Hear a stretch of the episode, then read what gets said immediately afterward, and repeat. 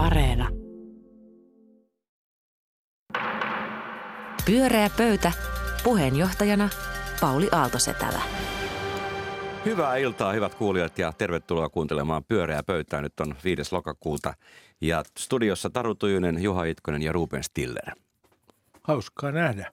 Kyllä. Hyvää iltaa kaikille. Hyvää iltaa. Te tuolta Hyvää ruskasta iltaa. päässeet, että hyvää iltaa päässeet tänne, tänne Yleisradion studioon saakka. Niin kuin mäkin tuolta Rymättylän perukoilta tulin ihan teitä varten ihailemaan teidän ajatusten eh, lentoa.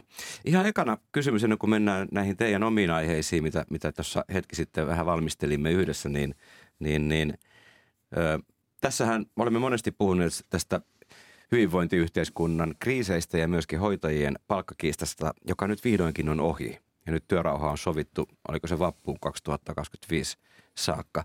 Silti ehkä monelle kuulijalle saattaa jäädä epäselväksi, mitä oikein sovittiin, koska tämä jälkiviestintä on ollut vähän haastavaa, niin teillä on nyt tilaisuus selittää, mistä sovittiin ja mitä tapahtui Rupestille. Mie en pysty selittämään yhtään mitään, koska en tiedä, kun kaikki näyttää olevan sitä mieltä, että he voittivat, mikä sinänsä on kaunista maailmassa. Ja hyvä neuvottelu tullut sinänsä, jos kaikki kokee Niin, voittaneensa. Kyllä, kyllä. Sitten tulee toinen asia niin kuin mieleen, että mikä tässä on ollut silmiinpistävää tässä lakossa, niin kun näitä neuvotteluita on käyty julkisuuden kautta, niin onkohan tässä myös Tehyn puheenjohtajalla ollut sellainen ongelma, että kun hän on käynyt niitä neuvotteluita julkisuuden kautta ja siinä on sitten ö, itse asiassa jäsenkunnan tunteet myös kuumentuneet, niin kuin ne on kuumentuneet ihan syystä aikaisemmin, kun likset on ollut niin alhaiset, niin tämän on pakko näyttää voitolta nyt Rytkösen Tehyn puheenjohtajan kannalta. Sen verran kauan taisteltiin. Sen verran kauan näyttää. taisteltiin. Juha, Mm. mikä on sun analyysi? No kyllä mä katson kyllä se minusta sillä tavalla ihan voitolta näytti, että, että palkat nousee merkittävästi tulevien vuosien aikana. Ja siis mä toivon, että sitten mehän tarvitaan myös hoitajia. Me tarvitaan niin kuin ihmisiä, me tarvitaan väistämättä ulkomailta väkeä, väkeä tänne, että olen iloinen siitä, että loppu. Taru. Niin toi on hyvä pointti kyllä Juhalta, että voitto on aina siis se, että suhteessa voitto mihin. Ja tota, mm. äm, en mäkään siis tästä jotenkin tästä jälkipuinnista on ole tolkkua ottanut, että kuka siellä on voittanut ja kuka on niin kuin hävinnyt. Mutta jos mä oon ymmärtänyt oikein, niin yksi mittari, joka on asetettu tälle voitolle tässä pitkin matkaa on ollut se, että pitää saada enemmän kuin muut julkisen sektorin järjestöt saavat, jotka siis tekivät sopimuksen jo viime keväänä. Ja olen nyt sitten ter- herkällä korvalla pyrkinyt kuuntelemaan, että mitä noin muut julkisen sektorin järjestöt nyt sanovat tästä se tehyn sopimuksesta ja kovin vähän sanovat mitään, joten musta se näyttää siltä, että ne on saanut saman, minkä viime keväänä muutkin sai. Täysin mahdollista. Hyvä. No nyt tämä tuli kutakuinkin selväksi, mitä on tapahtunut. Mikä on Ruve meidän seuraava teema? Ää, pitäisikö Suomen sittenkin ottaa vastaan liikekannallepanoa pakenevia venäläisiä nuoria potentiaalisia sotilaita, jotka eivät halua mennä Venäjän armeijaan. Nyt meillä tietenkin tulee tuo aita ja rajakin on kiinni, mutta esimerkiksi Saksa on toivottanut ainakin osan tervetulleeksi näistä, jotka pa- pakenee liikekannallepanoa. Onko oikein se, että, että me estetään heidän pakenemisensa tänne Suomeen? Ja sitten, mun, mun- koska mu, mä, mua vähän mietityttää myös se, että, että, että tässä koko ajan häilyy tämän keskustelun ympärillä myös semmoinen vanha teema, jota ollaan joskus sivuttu täälläkin, että venäläiset on ikään kuin kollektiivisesti syyllisiä siihen, mitä tapahtuu. Onko se nyt niin, että nekin, jotka yrittää paeta tätä liikekannallepanoa, niin on tavallaan syyllisiä? Tai ne on ainakin epäilyksenalaisia? No niin, selkeä kysymys. No, se- joo, ja myös hirmu vaikea. Siis kysymys, jota tuntuu, että on kotonakin keskustellut vaimon ja ehkä niin kuin vanhemman lapsenikin kanssa aika usein, että tässähän ollaan siis ihan ydinkysymysten äärellä.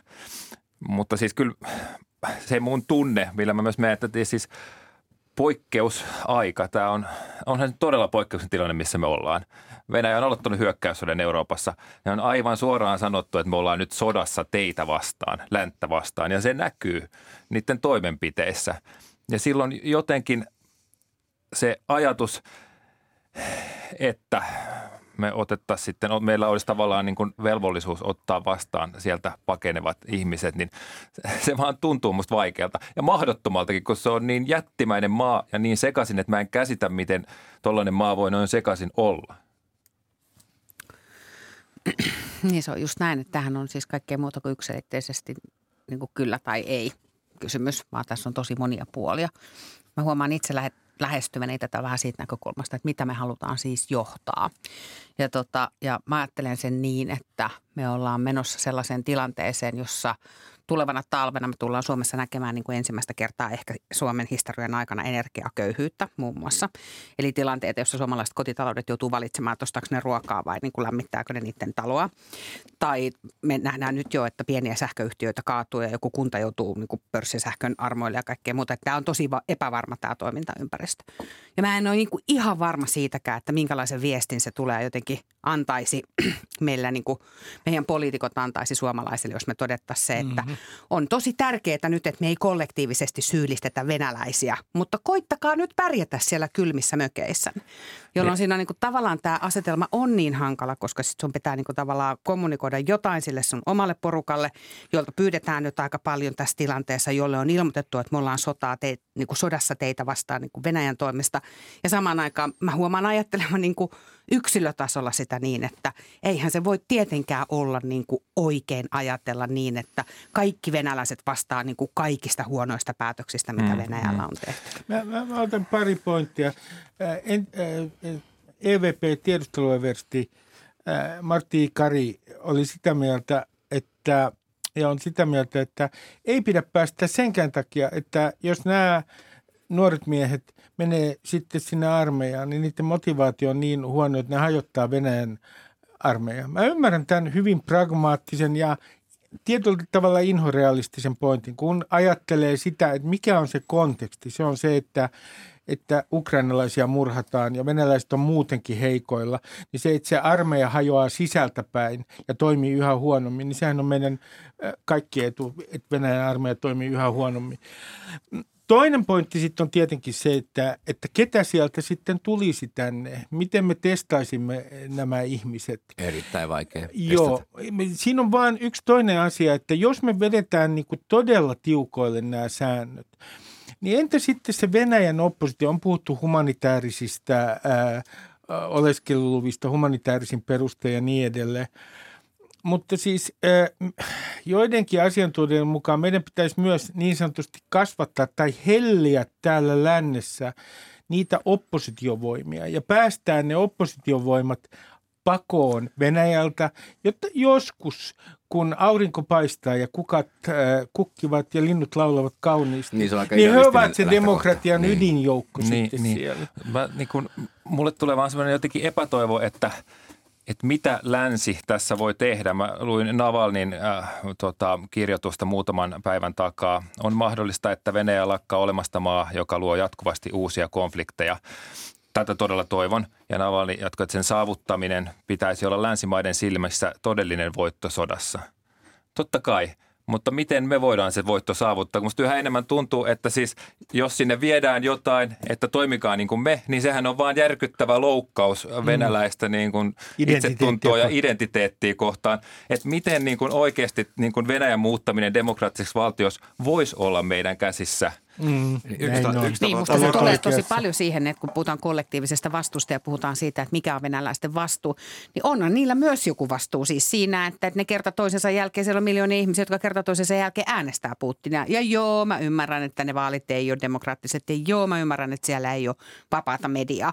Mutta let's face it, siellä on valtavasti ihmisiä, jotka on siis sitä mieltä, että Ukrainan sota on itse asiassa oikeutettu. Ja olihan ne aika järkyttäviä ne uutiset Suomessakin, että viidesosa – Suomessa asuvista venäläisistä itse asiassa hyväksyy nämä erikoisoperaation toimet niin, se on aika, muuta, aika suuri luku. Se on yllättävän Suurin iso luku. osa venäläisistä hyväksyy sen monen tutkimuksen perusteella, mutta ehkä moraalinen kysymys ei ole niinkään se, miltä se näyttää tai miltä meidän poliitikot näyttää, vaan me puhutaan nyt Ukrainasta, jonne tällä hetkellä, kun me tässä puhutaan, mm. tehdään – ryöstetään, Näin lasketaan on. ja tapetaan. Näin on, ja siihen auttaa se, että nämä rajat pannaan kiinni ja annetaan mm. kaikki mahdollinen paine, että se loppuu, niin eikö se ole sen arvosta? Mm. No yksi, yksi, yksi, yksi argumentti on tietysti se, että, että äh, yhteiskunnan sisällä Venäjällä se paine kasvaa. Just näin. Jos he eivät pääse sieltä ikään kuin pois nämä, jotka vastustaa sotaa. Mitä tulee tähän kollektiiviseen vastuuseen, niin siinä on yksi suuri ongelma. Kollektiivisen vastuuajatus on usein varsin sokea.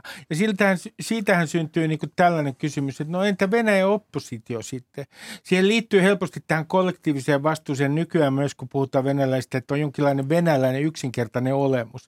Mä en usko, että tällaista yksinkertaista jotenkin venäläis, venäläisen mentaliteetin olemusta eh, siitä luodaan aika paljon stereotypioita.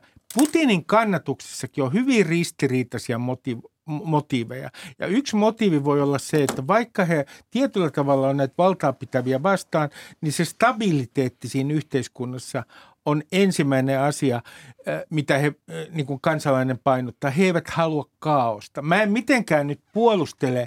Mun mielestä kansalaisilla on vastuu tällaisessa tilanteessa, vaikka televisio tuuttaisi propagandaa. Ainakin Mutta siellä on hyvin on monenlaisia passi. motiiveja. Niin. Siis suurin osa venäläisistä, siinä, niin siinä on vähän passia. se epäsuhta nyt, kun se todellakin on sota käynnissä ja, ja siellä, siellä tota on, kerrotaan aika päinvastaista tarinaa tai täysin päinvastaista tarinaa. Ja sitten lännessä tietysti niin kuin sitten tarkastellaan länsimaisen käsityksen kautta, että toimimmeko nyt oikein, niin se on aika jyrkkä epäsuhta. Se on totta. Mm. Ja, tav- tavallaan ne, ja sitten tässä on ehkä vielä semmoinen, että meitä hamaa siis se, että me ajatellaan, että Venäjä on yksi – homogeeninen kansakunta, ne, mitä se ei näin. absoluuttisesti ole, vaan mm. se on joukko eri, monta valtavan kansaa, monta kansaa samassa alueella, niin. alueella jotka niin kuin, Moskova ja Pietari vielä ihan omat valtionsa. Mm. Näin, juuri näin. Mutta mut, sittenhän se käännetään vielä Venäjälläkin näin propagandaksi heille, että nyt länsi niin kuin toimii omia arvojaan vastaan, kun se ei esimerkiksi pidä rajaa auki tai viisumivapautta niin kuin rajoitetaan. Ehkä me kestetään se. ehkä me, ehkä me siis mun, mielestä, mun mielestä meidän pitää niin, siis tavallaan mä ajattelen niin siis se niin, että jotta se... siis näiden ukrainalaisten takia meidän pitää kestää ja sen takia silloin väliin, mitä me päätetään niin kansallisesti. Pyörää pöytä. Pyörää pöytä suora lähetys. Ja Juha Itkonen, mikä on aiheesi? No se on poliitikot ja keskuspankit. No niin. Tota, meillä pääministerit viittas äskettäin näin, kylläkin siis poliittisen talouden väitöskirjatutkija Antti Ronkaista siteeraten, että Vallitsevissa rahapolitiikan ideoissa on jotain pahasti vielä, kun keskuspankit suojelevat uskottavuuttaan ajamalla taloudet taantumaan. Ja Britanniassa oli niin kuin, toi oli vaan twiittailua. Britanniassa oli hurjempi meininki siellä vastavalittu pääministeri Liz Truss – ja hänen mm, äh, valtiovarainministerinsä Kwasi Kwarteng testasi näitä rahapolitiikan vallitsevia ideoita aika reippaasti esittämällä budjetin, jossa isot ja rikkaille suunnatut heidän mukaansa talouskasvun räjäyttävät veronalennukset oli tarkoitus rahoittaa ottamalla taas niin kuin lisää velkaa edellisten vuosien mittavien velkojen päälle. No, tässä markkinat äänesti hyvin äänekkäästi vallitsevien rahapolitiikan ideoiden puolesta ja äh, Truss ja Kvarteng joutui ainakin osittain perääntymään.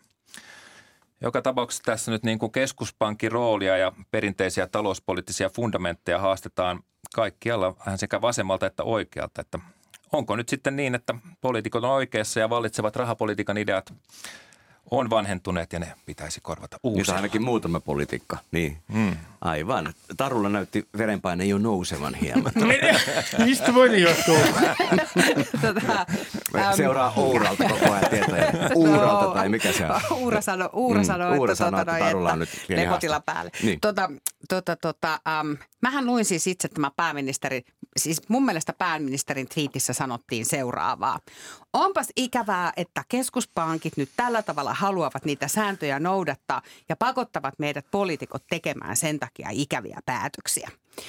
Eli siis musta se on siis kiinnostavaa, että me käydään keskustelua pelisäännöistä siinä tilanteessa, kun meidän pitäisi käydä keskustelua siitä politiikan sisällöstä, mitä pitäisi tehdä, jotta esimerkiksi vaikkapa suomalainen hyvinvointiyhteiskunta olisi toimiva myöskin tulevaisuudessa. Et se on tavallaan niin kuin keskustelua niin kuin tavallaan aidan seipästä silloin, kun pitäisi puhua siis niin kuin itse asiassa siitä aidasta. Niin, tai sitten koska niitä pelisääntöjä haluttaisiin muuttaa. Niitä pelisääntöjä haluttaisiin muuttaa sen, sen takia, takia että me ollaan niin... oltu viimeiset mm. niin kuin kiistatta kymmenen vuotta sellaisessa tilanteessa, jossa esimerkiksi rahalla ei ole ollut hintaa, mm. joka on näyttänyt silloin siltä, että meillähän on tätä massiiva kuin paljon ja tiettäkö sitten keskuspankit vaan painaa sitä lisää ja, ja, ja, ja me voidaan tehdä vaikka mitä asioita eikä tarvitse mitään ikäviä poliittisia päätöksiä ja valintoja esimerkiksi tehdä. Mutta nyt kun me ollaan siirrytty takaisin maailmaan, missä rahalla on hinta, niin voi olla Eikä niin, että keskuspankin, niin, mm. niin voi olla, että keskuspankin säännöillä onkin yhtäkkiä taas joku merkitys. No, mua kiinnostaa tämä Liz Truss Britanniassa. Äh, minusta oli todella aivan fantastinen idea se, että hän uskoo vielä niin sanottuun trickle down äh, äh, Aivan economicsiin, eli sen, että kun annat rikkaille verohelpotuksia, niin sitten sieltä pimpeli pom, se raha alkaa sieltä pudota vähän köyhemmille ja kaikki iloitsevat. Ja, ja olisi muuten läpi. mielenkiintoista tietää, jos tämmöinen samanlainen ehdotus tehtäisiin Suomessa ennen seuraavia vaaleja, että kaikkien suurituloisempien verotusta helpotetaan. Tähän johtaa konservatiivipuolueen häviöön seuraavissa vaaleissa kaikkien muiden tekijöiden ohella. Mun täytyy sanoa, että kun me puhutaan, että korkotasosta, keskuspankin toiminnasta, kun me puhutaan siitä, milloin pitää elvyttää, milloin pitäisi äh, velkaantumisen, äh, velkaantumista vähentää, niin mun täytyy sanoa, että mä tunnen itseni täysin avuttomaksi. Mä en tiedä, kuka on niin kuin oikeassa. Ja mä en esimerkiksi tee äänestyspäätöstä sillä perusteella, että mitä mieltä mikin puolue on tästä talouspolitiikasta, koska mä en tiedä, mikä on totuus. Onko sulla joku tässä. suosikki ekonomisti, johon kuitenkin luotat? Öö, y- Sixten Korkman.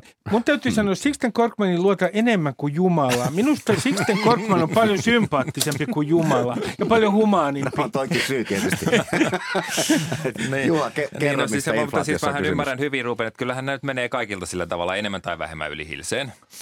Toisaalta ne ei ole kovin monimutkaisia asioita. Ehkä Paulikin voisi meille perusteet tässä selittää. No, no keskuspankin tehtävä on selkeä, että se on hintavakaus ja puolustaa Niin, euroa, piste. niin. Ja Kyllä. nyt on velkaannuttu, nyt pitää kiristää korkoja. Niin, ja inflaatiota on osaltaan nostanut se, että on äh, Otettu velkaa korona-aikaa ja sen jälkeen sitten Tavallaan ihan niin kuin aika Osittain hyvistäkin syystä syistä. ja osittain sitten voi mutta, kiistellä, mutta oliko niin tuota, syytä. poliitikot jatkas mielellään sitä velanottamista nyt lisää, koska se nyt Kyllä. on vaan kätevää, koska silloin ei tarvitse tehdä niitä Ei tarvitse vaikeita tehdä niitä päätöksiä. poliittisia päätöksiä. Ja se, vaikka ei tietäskään kovin paljon, niin toi kuulostaa musta vaan niin kuin epäilyttävältä. Hmm. että tavallaan liian helppo ratkaisu ollakseen totta. Mutta kyllä mä näen, että sellaista niin kuin uskoa on ilmassa, siis oikeasti jotenkin laajemminkin, että hei nyt nämä pitää korvata näin niin kuin vallitsevat talouspolitiikan, niin että me voitaisiin niin kuin elää semmoisessa maailmassa, jossa tätä rahaa voisi vaan painaa. Musta siis me Niin, ollaan oltu Turkkihan jo... tekee sitä parhaillaan. Niin, Mutta niin, onhan sitä kokeiltu myös tekee- ma- maailman joo. historiassa aika huonoin tuloksin, että siitä, siitäkin Niin siis sitä musta oppii. meillä on ollut nyt jonkun aikaa on ollut ikään kuin siis käynnissä semmoinen jotenkin semmoinen niin kuin keskustelu tai semmoinen yleinen ilmapiiri siis siitä, että, että, että nämä talouspolitiikan paradigmat on nyt siis muuttunut ja tämmöiset kansan, niin kuin kansantalouden niin kuin makrotaloustieteen niin kuin perusteet on mennyt ja, ja, tuota, ja sen takia me voidaan tehdä niin kuin ihan mm. erilaisia asioita kuin koskaan aikaisemmin. Mutta nyt sitten tavallaan se kysymys ikään kuin kuuluu, että onhan näitä kokeiluita, vaikka siellä Turkissa tällä hetkellä voidaan mennä porukalla katsoa, että kuinka hyvin se on siellä siis mennyt. Niin. Ja nyt kun tähän palautuu ihan eri tavalla kuin aikaisemmin näitä pelisääntöjä, niin voi tietysti niin kuin kysyä, että mitä sitten? Ja mun mielestähän toi, niin kuin mainitsin tämän Trassin ja Kvartingin jutun senkin takia, että se oli aika voimakas koepallo siihen Niin suuntaan. oli, se oli mielenkiintoinen ja, ja sehän palautui, se tuli täällä? niin kuin suoraan heidän naamalle, että noin ei voi olla, että ne fundamentit oli olemassa. Että siis me ei tavallaan voida keksiä niitä uudestaan, koska tämä rahajärjestelmä, sehän perustuu kuitenkin tämä käsittämätön juttu luottamukseen. Ja Pelkästään oikeastaan luottamukseen, Ihmisen kollektiiviseen Se se luottamukseen. idea. Sitä ei selvästikään nyt ollut näille tuota, hänen tämmöisille todella vanha tätseriläisille ideoille. Mä, mä, mä, puolustan, Korkmanin mä ymmärrän nyt populisteja tässä vähän. Ja kerron, miten se liittyy tähän meidän teemaan. Eh, Kun ihminen katsoo näitä globaalin talouden syy-seuraussuhteita, ja kun ne välillä to- ainakin minusta tuntuu ihan käsittämättömiltä, ja mä en ymmärrä, minkä takia markkinoiden sykli just muuttuu. Ja kun joku selittää mulle esimerkiksi sähkön hinnan futurimarkkinoista ja, ja muutoksista, joita tapahtuu siellä, niin mä olen aivan homoillasena. Ja tunnen on. itseni todellakin avuttomaksi. Ja miten tämä liittyy populismiin? Populismihan on nimenomaan lääke siihen, että ihmiset tuntee todella avuttomiksi itsensä, kun Hyvä ne katsoo pointti. näitä globaalin talouden Just näin. syklejä ja syy-seuraussuhteita, eikä meinaa ymmärtää mitään. Ollaan persoonattomien voimien ikään kuin ää, ää, orjina tai kohteen, ollaan niiden kohteena, niin silloin ihminen haluaa rajata todellisuuden. Ja minkä se silloin kehittää? Identiteetin, voimakkaan identiteetin ja rajaa ikään kuin todellisuutta, jotta se pystyisi hallitsemaan tätä todellisuutta. Hieno Mutta teoria. mä ajattelen siis ihan oikeasti niin, mä oon siis tuosta teoriasta samaa mieltä, ja mä ajattelen niin, että tämmöiset löysät heisot siitä, että no nyt me muutetaan tätä talouspolitiikan paradigmaa, eikö niin, on itse asiassa tuommoinen hopealuoti ratkaisu tosi vaikeeseen moni, niin kuin monimuotoiseen ja niin kuin hankalaan ongelmaan, koska sitä on tosi vaikea yhdenkään pääministerin tai yhdenkään kansallisvaltio mitenkään pyrkii, niin kuin, tai niin kuin edes, niin kuin, ne voi pyrkiä ratkaisemaan, mutta ne ei pysty sitä yksin ratkaisemaan. Ja silloin tavallaan sitten voi sanoa, että no me vaihdetaan niin kuin säännöt. Ja Koska te, sitähän tämä on. Niin. Me haluttaisiin vaihtaa säännöt sen takia, kun täällä, näillä, toi vanhoilla säännöillä niin tämä on niin, niin ikävää. maailmantalous ei ole spedens pelit. Niin. Valitettavasti. Se oli hieno ohjelma. Kyllä. Kyllä, nyt tuli ta- nostalgia. Silloin oli hyvä. Silloin oli hyvin asiat, kun oli Kyllä. Viihdyttävä, joo. Oli, oli, oli kyllä. Mutta, mutta mun, mun pointti on tässä myös se, että, että kun katsoo tätä Britannia esimerkkiä, niin onhan se mielenkiintoista katsoa, että poliitikot kehittää tällaisen, ää, tällaisen talouspoliittisen idean, joka menee ihan pieleen, niin pahasti pieleen kuin voi mennä tämä lista. Musta se kertoo jostain semmoista niin itseluottamuksesta. Siis sitä tuntuu olevan ihmisillä usein enemmän kuin ennen. Siis semmoista vähemmän niin kuin tietää, sen katto- varmempi mitä, on. en, mitä vähemmän tietää, sitä varmempi on. Siis olihan se ihan hullu ratkaisu. Tiedätkö, sä pääset vähän niin kuin munkilla pääministeriksi, kun Boris sekoilee. Mm. Ja sitten ensimmäinen, mitä sä teet, on Oli niin, kuin niin hurja budjetti, meet oikealta ohi omasta puolueesta ja markkinoista. Joudut melkein pihalle. Ja markkinat äänestävät ää, konservatiivit ulos. Pyörää pöytä.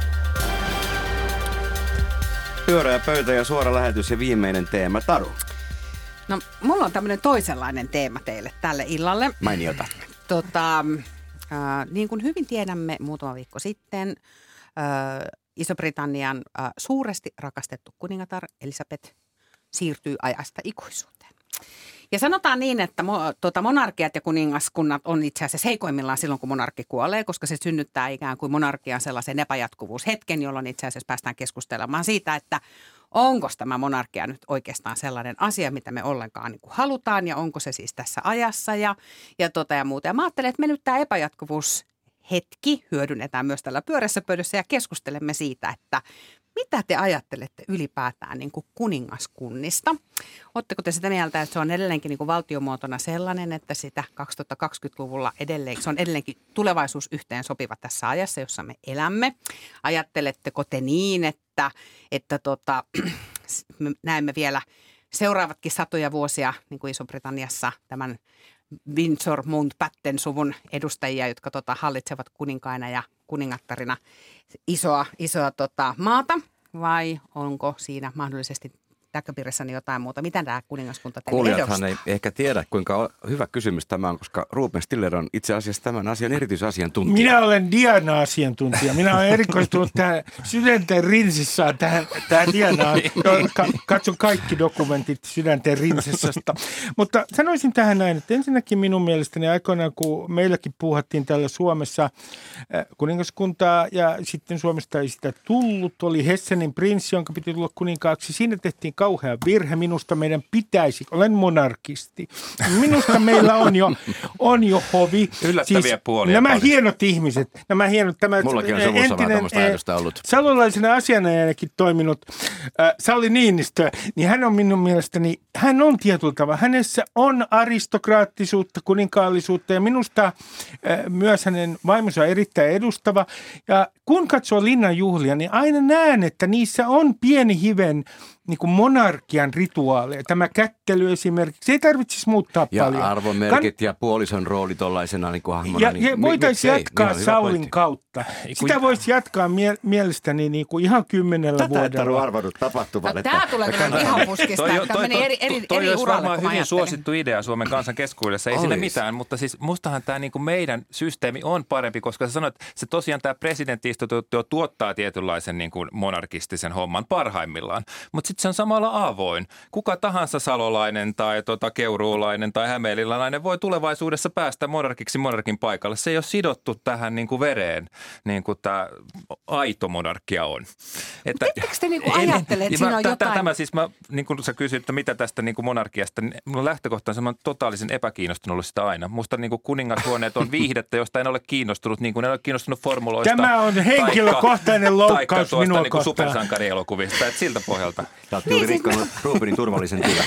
Taru, ole hyvä. On, onhan nyt isoja yhteiskunnallisia instituutioita ihan vakavasti On, on, ottaen. on, niin kuin on. siis se, että niillä on siis yhteiskunnallinen rooli ja esimerkiksi me luettiin justiinsa jostain mistä iltapäivälehdestä luin, että esimerkiksi prinse, Ruotsin prinsessa Victoria oli osallistunut asekaupan edistämiseen ruotsalaisen niin kuin, tavallaan asetteollisuuden niin kuin, niin kuin lobbarina. Ja, ja, ja hyvän tekeväisyysroolihan on merkittävä il, Ilman muuta tosi maailmaa. iso. Ja, ja tota, että, että onhan ne niin kuin isoja yhteiskunnalliset instituutioita ja sillä tavalla niitä ei voi niin kuin verrata formulaan. Ja sen takia musta on tärkeää, että niistä käydään myös keskustelua. Kyllä, Juha ja saa haluan, Kyllä. haluan vielä muistuttaa tässä, kun puhutaan siitä, että kuka on monarkian kannattaja, niin itsehän olen kuitenkin siis sata vuotta sitten ollessani kokoomuksen opiskelijoita opiskelijoita tuhatkunnan puheenjohtajana ollut tekemässä sellaista aloitetta kokoomuksen puoluekokoukselle, että, että Suomen valtiomuoto pitäisi muuttaa monarkiaksi. Onko tämä totta? Siis istun täällä siis nyt totta. kahden monarkistin välissä. Ja mun täytyy tunnustaa. Mutta mä en kyllä ole monarkisti. mä, mä, mä, mä, mun esi-isäni Eän Setällä oli myös monarkian kannattajana. Saanko sanoa näin monarkian kannattajana ja, ja itsensä ää, ää, aateliseksi julistaneena, niin... niin sä, Prinssi Eversti Ruben, oli hyvä. Kyllä, ää, kiitoksia. Tämä on ää, ihan kuulostaa oikein hyvältä. Ää, ajatellaan tätä esimerkiksi Tanskan hovia, jossa on suuri kohu nyt tällä hetkellä. Kuningatar Margareta haluaa pienentää hovia, osittain myös kustannussyistä ilmeisesti. Ja hänen nuorimman poikansa lapset, neljä lasta kakaraa, eivät ole enää prinsessa ja, prinsessoja ja prinssejä. Minusta tämä on erittäin huolestuttavaa, että tällä tavalla aletaan, aletaan niin kuin tekemään, niin kuin poiketaan traditiosta. Yhtäkkiä niin kuin kakara huomaa sen, että hän ei olekaan enää prinssi eikä prinsessa. Ei, Ihan ei se vakavasti ole ottaen Tanskassa, joka on kuitenkin pohjoismainen hyvinvointiyhteiskunta, vahva demokratia. Tanskan prinssi, tämän kuningatar Margaretan se toiseksi vanhin poika, antaa lausunnon, missä hän toteaa, että, että lapsilta on viety identiteetti. Voi hyvänen Joo. aika sentään. 2020-luvulla jonkun ihmisen identiteetti on prinsessa Joo, mä, tai prinssi. Niin mä oon Rubenin niinku linjoilla niin tässä kanssa, koska siis saavutetusta, saavutetusta edustahan ei tingitä niin kuin pienemmistäkään. Mieti, nimessä. jos sä oot syntynyt rinssinä tai rinsessana, se otetaan sulta pois. Sun pitää olla sellainen loppuun asti, että noin voit tehdä. Ei voi tehdä, törkeetä ja, kadulle. Ja, ja e, sit, mä, mä sanon kyllä, niin kun, mitä tulee kuninkaallisiin, niin mä todella seuraan brittihomin tapahtumia. Ja mä ottaa kaksi tyyppiä päähän. Siis olen, pitää paikkansa, että olen Diana-ekspertti. E, tota, mulla on gradu kesken Dianasta. tota, ja, ja minua tämä Diana-myytti on alkanut ottaa todella aivan. Katsoin no. tämän elokuvan Spencer, joka kertoo Dianasta nyt vähän aikaa sitten. Ja minkä takia? Sen takia, että kun hän on se viaton ja hän on se kärsiä. Hän on se pahan hovin objekti näissä tarinoissa.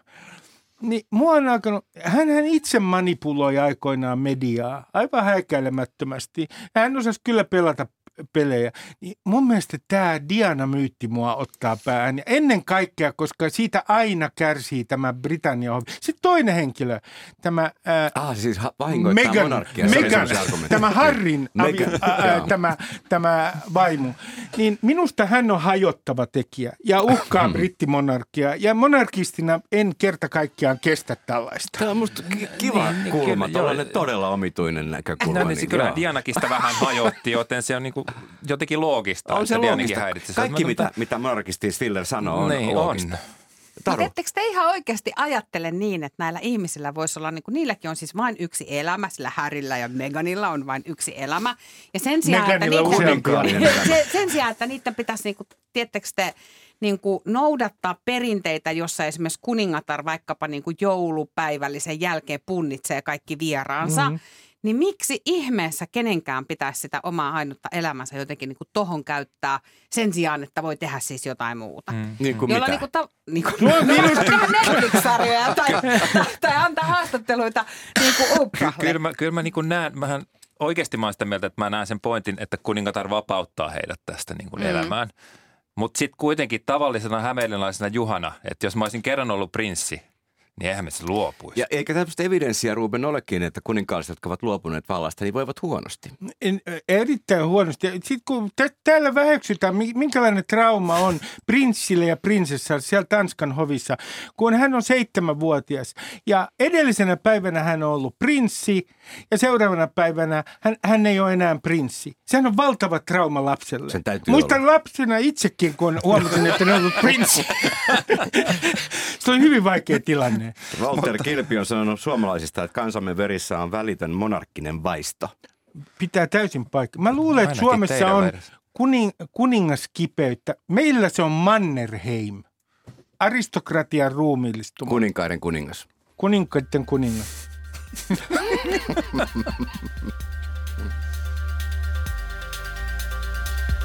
Pyörää pöytä.